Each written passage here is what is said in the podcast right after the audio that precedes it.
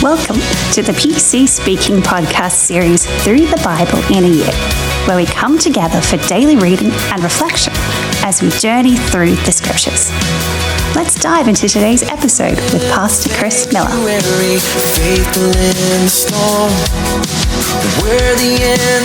Hello and welcome to January 4th, day four of the Through the Bible in a Year series of the PC Speaking podcast. Thank you uh, for tuning in today. Congratulations for making it this far, day four.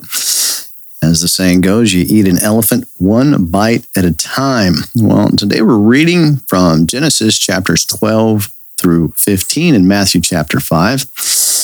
We are reading about Abraham, uh, the call on his life, and also the most well known sermon, well, probably most well known talk of any kind for that matter, the Sermon on the Mount.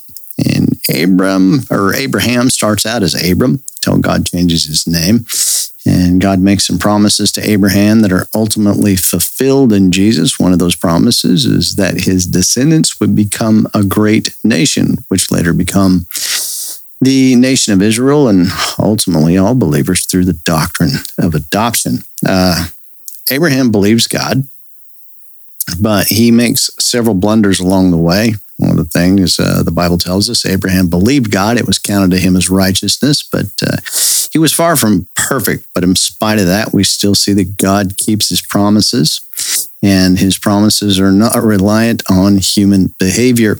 Um, after we finish up with our Old Testament reading for today, we'll move on to the book of Matthew in the New Testament and Jesus preaching the Sermon on the Mount. And boy, that's a deep one. There is a lifetime of depth and wisdom in the Sermon on the Mount. And so many things in the Bible are counterintuitive and counterculture. And the Beatitudes in particular are such a great example of that. And they show us the, the upside down nature of the way we often think versus uh, God's kingdom.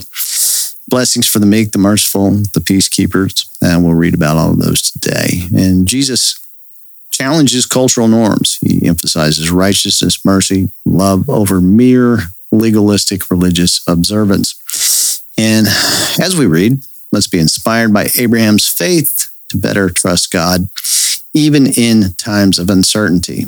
And let's also be reminded by the words of Jesus to live out God's kingdom values, even when we're swimming upstream against culture, which is a place Christians often find themselves. All right, let's go to our reading. I'm going to start in Genesis chapter 12, read through chapter 15, and we'll hop over to the New Testament from Matthew chapter 5. Then we'll come back for just a few thoughts to meditate on for the day. Genesis chapter 12. Now the Lord said to Abram, Go from your country, your family, and your father's house to the land that I will show you. I will make of you a great nation. I will bless you and make your name great, so that you will be a blessing. I will bless them who bless you and curse him who curses you. And in you, all families of the earth will be blessed. So Abram departed as the Lord had spoken to him, and Lot went with him. Abram was 75 years old when he departed from Haran. Abram took Sarai, his wife, Lot, his brother's son, and all their possessions that they had accumulated, and the people that they had acquired in Haran, and they set out for the land of Canaan. They came out to the land of Canaan. Then Abraham passed through the land to the place of Shechem, to the oak of Moreh. The Canaanites were in the land at the time. The Lord appeared to Abram and said, To your descendants I will give this land. So he built an altar to the Lord who had appeared to him. From there he continued to a mountain in the east of Bethel and pitched his tent, having Bethel on the west and Ai on the east. There he built an altar to the Lord and called on the name of the Lord. Then Abram continued his journey toward the Negev. Now there was a famine in the land, so Abram went down to Egypt to live there, for the famine was severe in the land. When he was getting near to Egypt, he said to Sarai, his wife, I know you're a beautiful woman. Therefore, the Egyptians see you. They will say, This is his wife. They will then kill me, but they will let you live. Say you are my sister, so that I may be treated well for your sake. Then my life will be spared because of you. So when Abram entered Egypt, the Egyptians saw that Sarai was beautiful. The princes of Pharaoh saw her and committed her to Pharaoh, and she was taken into Pharaoh's house. He treated Abram well for her sake, and he had sheep and livestock, male and female donkeys, male and female servants, and camels. But the Lord afflicted Pharaoh and his house with great plagues because of Abram's wife Sarai. So Pharaoh called Abram and said, What have you done to me? Why did you not tell me that she was your wife? Why did you say she is my sister? I might have taken her as my wife. Now here is your wife. Take her and leave. Pharaoh commanded his men concerning him, and they sent him away with his wife and all that he had. Chapter 13. So Abram went up from Egypt to Negev, he and his wife and all that he had, and Lot with him. Abram was very wealthy in livestock and silver and gold. He continued on his journey from the Negev and came to Bethel, to the place where his tent had been at the beginning between Bethel and Ai, to the place where he first met, made an altar.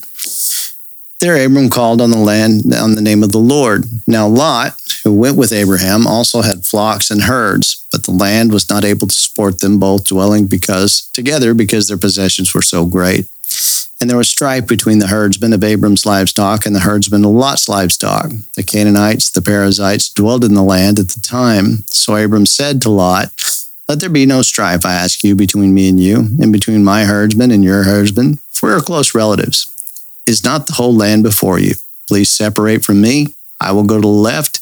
Then if you will go to the left, then I will go to the right. If you take the right, then I will go to the left. Lot lifted up his eyes and looked at the valley of the Jordan that it was well watered everywhere like the garden of the Lord, like the land of Egypt as you go to Zoar. This was before the Lord destroyed Sodom and Gomorrah.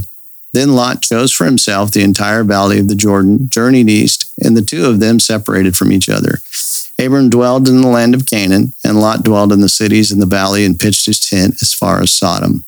Now the men of Sodom were exceedingly wicked and sinners against the Lord. After Lot had departed from him, the Lord said to Abram, Now lift up your eyes and look for from the place where you are, northward, southward, eastward, and westward. All the land that you see I will give to you and your descendants forever. I will make your descendants like the dust of the earth, so that if a man could number the dust of the earth, then your descendants could also be numbered. Arise and walk through the land across its length and its width, for I will give it to you. So Abram moved his tent and came and settled by the oaks of Mamre, which are in Hebron, and built an altar to the Lord there. Chapter 14. In the days that Amraphel was king of Shinar, Arioch king of Eleazar, Kedorlaomer of Elam, and Tidal king of Goyim, they made war with Bera king of Sodom, Birsha king of Gomorrah, Shinab king of Admah, Shemeber king of Zeboim, and the king of Bela, that is Zoar. All these were joined together in the valley of Siddim that is the Dead Sea. For 12 years they had served Kedorlaomer, but in the 13th year they rebelled. In the 14th year, Kedorlaomer and the kings who were with him came and defeated the Rephaites in Ashtaroth, Karnaim, and Zuzites in Ham, the Emites in Shaveh Kiriathaim, and the Horites in their hill country of Seir, as far as El Paran, which is by the wilderness. Then they turned back and came and En Mishpat, that is Kadesh, and conquered the country. of the Amalekites and also the Amorites who lived in Hazezon Tamar. Then the king of Sodom, the king of Gomorrah, the king of Admah, the king of Zeboim, the king of Bela, that is Zoar, came out, and they joined together in battle in the valley of Siddim against Kedorlaomer. The king of Elam, Tidal, king of Goyim, Amraphel, king of Shinar, and Arioch, king of Elasar. Four kings against five. Now the valley of Siddim was full of tar pits, and as the kings of Sodom and Gomorrah fled, some fell in them, and the rest fled into the hill country. Then they took all the possessions of Sodom and Gomorrah and all their provisions and departed. They also took Lot, Abram's brother, who lived in Sodom, and his possessions, and went their way.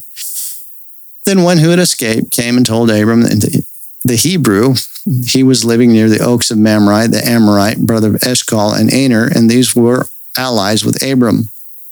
When Abram heard that his relative was taken captive, he armed his 318 trained servants born in his house and pursued them as far as Dan. During the night, he divided his men to attack them and defeated them, and pursued them as far as Hobah, which is north of Damascus. He brought back all the possessions along with his relative Lot and his possessions, and also the women and the people.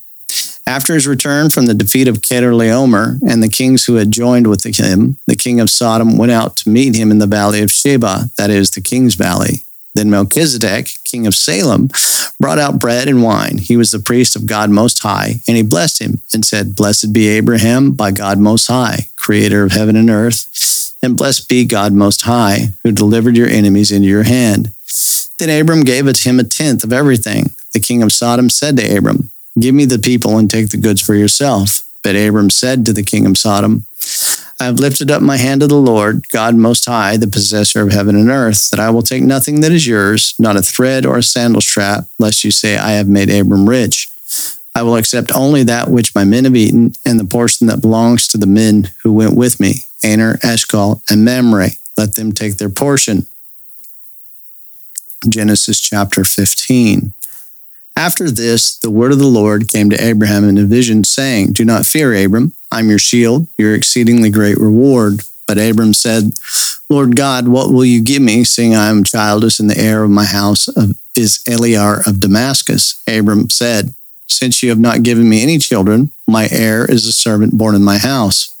Then the word of the Lord came to him, saying, This man will not be your heir, but a son that is from your own body will be your heir. He brought him outside and said, Look up toward heaven and count the stars. If you are able to count them, and he said to him, So will your descendants be. Abraham believed the Lord, and he credited it to him as righteousness. He also said to him, I am the Lord who brought you out of Ur the Chaldeans to give you this land to possess it. But Abram said, Lord God, how may I know that I will possess it? So he said to him, Bring me a three year old heifer, a three year old female goat, a three year old ram, a turtle dove, and a young pigeon. Then Abram bought all these to him and cut them in two and laid each piece opposite the other. But he did not cut the birds in half. When the birds of prey came down to the carcasses, Abram drove them away. As the sun was going down, a deep sleep fell on Abram, and terror and a great darkness fell on him. Then he said to Abram, Know for certain that your descendants will live as strangers in a land that is not theirs. And they will be enslaved and mistreated for 400 years. But I will judge the nation that they serve, and afterward they will come out with great possessions. As for you, you will go down to your fathers in peace, and you will be buried at a good old age. In the fourth generation, your descendants will return here, for the iniquity of the Amorites is not yet complete. When the sun went down and it was dark, a smoking firepot and a flaming torch passed between these pieces. On the same day, the Lord made a covenant with Abram, saying, To your descendants I have given this land from the river of Egypt to the great Euphrates River, the land of the Kenites, the Kenizzites, and the Kedmonites, the Hittites, the Perizzites, the Rephaites, the Amorites, the Canaanites, the Girgashites, and the Jebusites. Over to Matthew chapter 5 in the New Testament. Now, seeing the crowds, he went up on a mountain, and when he sat down, his disciples came to him, and he began speaking and taught them, saying, Blessed are the poor in spirit, for theirs is the kingdom of heaven. Blessed are those who mourn, for they shall be comforted. Blessed are the meek, for they shall inherit the earth. Blessed are those who hunger and thirst for righteousness, for they shall be filled. Blessed are the merciful, for they shall obtain mercy. Blessed are the pure in heart, for they shall see God. Blessed are the peacemakers, for they shall be called the sons of God. Blessed are those who are persecuted for righteousness' sake, for theirs is the kingdom of heaven. Blessed are you when men revile you and persecute you and say all kinds of evil against you falsely for my sake. Rejoice be very glad, because great is your reward in heaven. For in this manner they persecuted the prophets who were before you. You are the salt of the earth. But if the salt loses its saltiness, how shall it be made salty? It is from then on good for nothing but to be thrown out, to be trampled underfoot by men. You are the light of the world. A city that is set on a hill cannot be hidden. Neither do men light a candle and put it under a bushel, but on a candlestick, and it gives light to all who are in the house. Let your light so shine before men that they may see your good works and glorify your Father who is in heaven. Do you think that I have come to establish the law or the prophets? I have not come to abolish, but to fulfill. For truly I say to you, until heaven and earth pass away, not one dot or one mark will pass from the law until all be fulfilled. Whoever therefore breaks one of these least of these commandments and teaches others to do likewise shall be called the least in the kingdom of heaven. But whoever does and teaches them shall be called great in the kingdom of heaven. For I say to you that unless your righteousness exceeds the righteousness of the scribes and Pharisees, you will in no way enter the kingdom of heaven. You've heard that it was said by the ancients, You shall not murder, and whoever murders shall be in danger of judgment. But I say to you that whoever is angry with his brother without a cause shall be in danger of judgment. And whoever says to his brother, Raca, shall be in danger of the Sanhedrin. But whoever says, You fool, shall be in danger of hellfire. Therefore, if you bring your gift to the altar and there remember that your brother has something against you, leave your gift there before the altar and go on your way. First be reconciled to your brother and then come and offer your gift. Reconcile with your adversary quickly while you are on the way with him, lest your adversary deliver you to the judge, and the judge deliver you to the officer, and you be thrown into prison.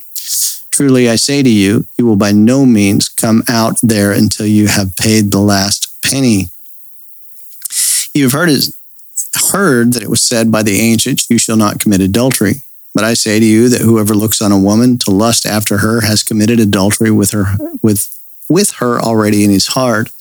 And if your right eye causes you to sin, pluck it out and throw it away, for it is profitable that one of your members should perish, not that your whole body be thrown into hell. And if your right hand causes you to sin, cut it off and throw it away, for it is profitable for you that one of your members should perish, and not that your whole body be thrown into hell. It was said, Whoever divorces his wife, let him give her a certificate of divorce. But I say to you that whoever divorces his wife, except for marital unfaithfulness, causes her to commit adultery. And whoever marries her who is divorced commits adultery. Again, you've heard that it was said by the ancients, You shall not swear falsely, but you shall fulfill your oaths to the Lord. But I say to you, do not swear at all, neither by heaven, for it is God's throne nor by the earth, for it is his footstool, nor by Jerusalem, for it is the city of the great king. Nor shall you swear by your head, because you cannot make one hair white or black. But let your yes mean yes, and your no mean no, for whatever is more than these comes from the evil one. You have heard that it was said, an eye for an eye, and a tooth for a tooth. But I say to you, do not resist an evil person, but whoever strikes you on your right cheek, turn to him the other as well. And if anyone sues you in court of law and takes away your tunic, let him have your cloak also. And whoever compels you to go a mile, go with him too. Give to him who asks, and from him who would borrow from you, do not turn away.